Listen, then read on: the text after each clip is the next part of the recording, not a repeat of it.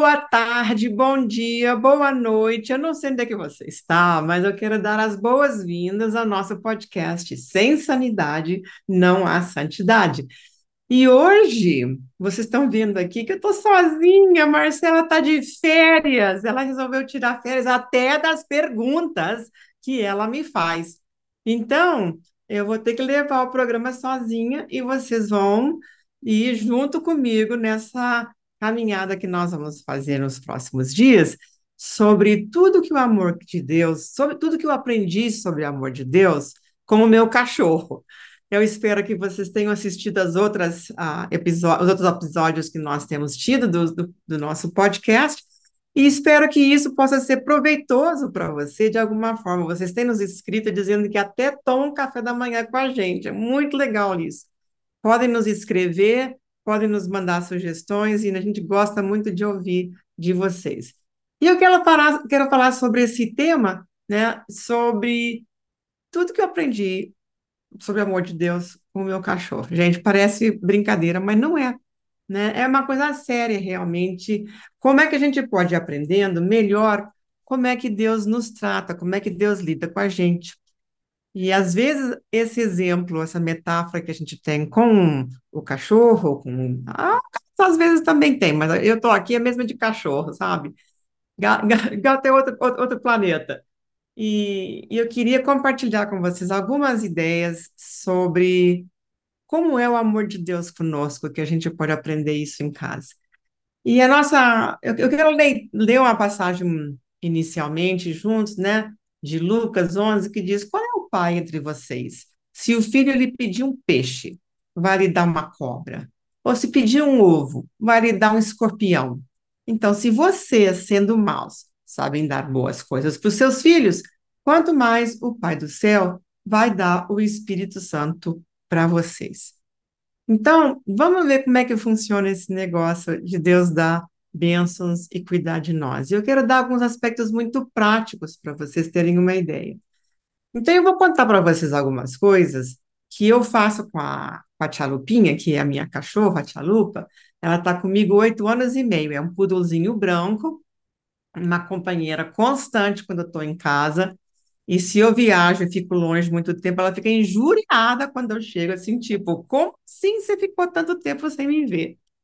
E ela faz companhia para mim enquanto eu estou trabalhando. Ela fica aqui debaixo da minha mesa e ela fica até quietinha quase todo o tempo. De vez em quando ela dá umas latidinhas aí, porque tem alguma coisa lá fora que chamou atenção. Mas, em geral, ela fica aqui do meu lado, uh, quietinha. E é tão gostoso simplesmente sentir a presença dela, saber que ela está aqui comigo e, e que a gente está juntas nessa. Inclusive, assim, ela tem até relógio, né? Quando dá seis horas da tarde, ela vem, ela coloca a, patinha na, na, minha perna e diz: vamos embora, está na hora de caminhar.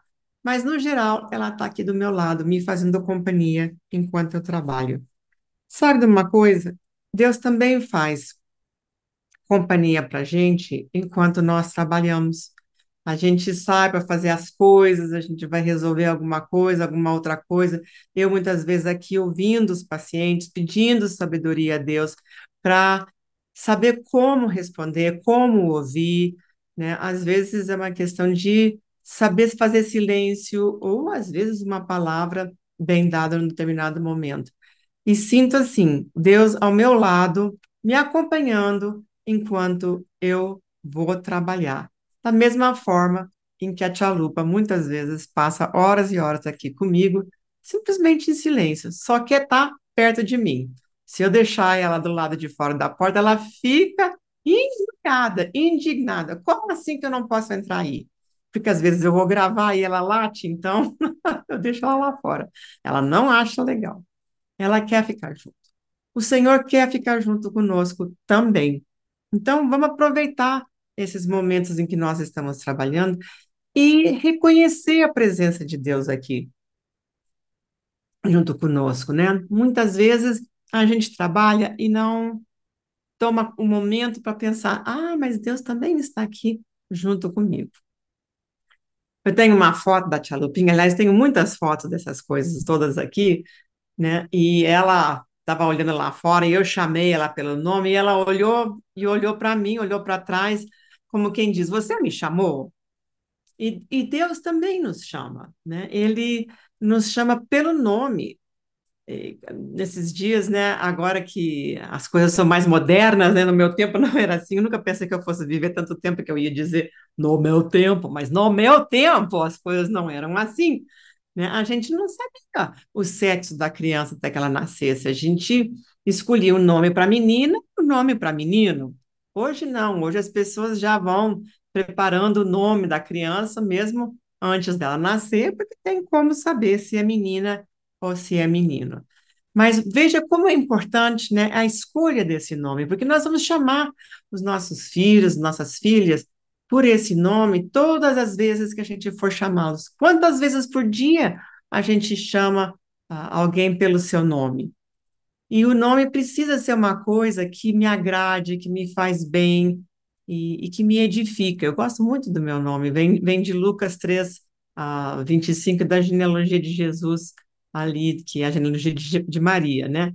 E eu gosto muito do, do meu nome. Então, nós sabemos também que Deus nos chama pelo nosso nome. Quer ver?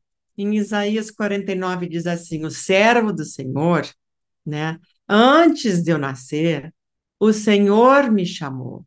Desde o meu nascimento, ele fez menção do meu nome. Então, veja para Deus como é importante o nosso nome, que ele se dá ao trabalho de nos chamar né, e fazer menção do nosso nome, ainda mesmo antes da gente nascer. Somos muito importantes para ele. O nosso nome tem entendimento, tem significado. Inclusive, assim, tem pessoas na, na Bíblia que ele até escolheu o nome, né? Isaac uh, foi uma pessoa que ele escolheu o nome, ele falou para Sara como é que ela tinha que fazer para chamar esse filho que iria nascer para Abraão na sua velhice. Também falou para Zacarias como é que ia chamar João Batista, né? E também falou para José e Maria como é que tinha que chamar Jesus. Então, Jesus acha tão, o Senhor acha tão importante, né, os nossos nomes, que às vezes ele faz uma intervenção na história para escolher o nome da pessoa. Nós também temos nomes escolhidos, né, com carinho, ah, pelos nossos pais, que realmente tiveram um significado, pensaram alguma coisa com amor ah, ao escolher este nome. Então, lembrem-se, Deus chama você pelo seu nome. Ele está interessado em como você se chama e ele chama você. E às vezes a gente ouve e a gente diz: Senhor, o Senhor me chamou? E ele diz: Chamei sim. Vamos conversar? Vamos conversar que é a hora que a gente tem de estar em oração. Tem uma outra foto que eu tenho da Tia Lupa, onde ela está vigiando a porta. Ela vigia muito né, a porta de entrada nos lugares em que eu estou. Ela sempre se coloca deitada, olhando para a porta, uh, ao comprido, né, de forma que ela possa ver quem é que está entrando, que é a forma que ela tem de vigiar quem entra para ver se eu estou protegida ou não. Claro, é um pudelzinho. Eu acho que se alguém realmente tentasse me fazer mal, eu acho, inclusive, que ela ia tentar atacar, ia, ia fazer alguma coisa, e, e era capaz até de morrer para tentar me proteger e me salvar. E é assim que o Senhor faz conosco. Ele também vigia a nossa porta, ele é a porta. Ele também deu a sua vida, a vida de Jesus, né, de forma que nós pudéssemos ter a proteção contra o, pecado, contra o inferno. E ele vigia tudo que nós estamos fazendo em termos de portas. Ele, inclusive, disse uma vez, né, que ele era a porta, que eu acho um símbolo tão impressionante, né, de quem é que entra, quem é que sai. E ele vigia e cuida e nos protege. Ele é de uma lealdade, de uma fidelidade ainda maior que a Chalupa tem comigo. Então, vamos ter essa segurança que na nossa vida, Deus está vigiando as nossas portas. Ele também está ouvindo os nossos passos. Esses dias aí, eu estava prestando atenção, a tia Lupa, assim, ouvindo uma pessoa descendo as escadas, e ela tranquila, porque eram os passos que ela conhecia. E quando a gente conhece os passos da pessoa, a gente fica tranquila.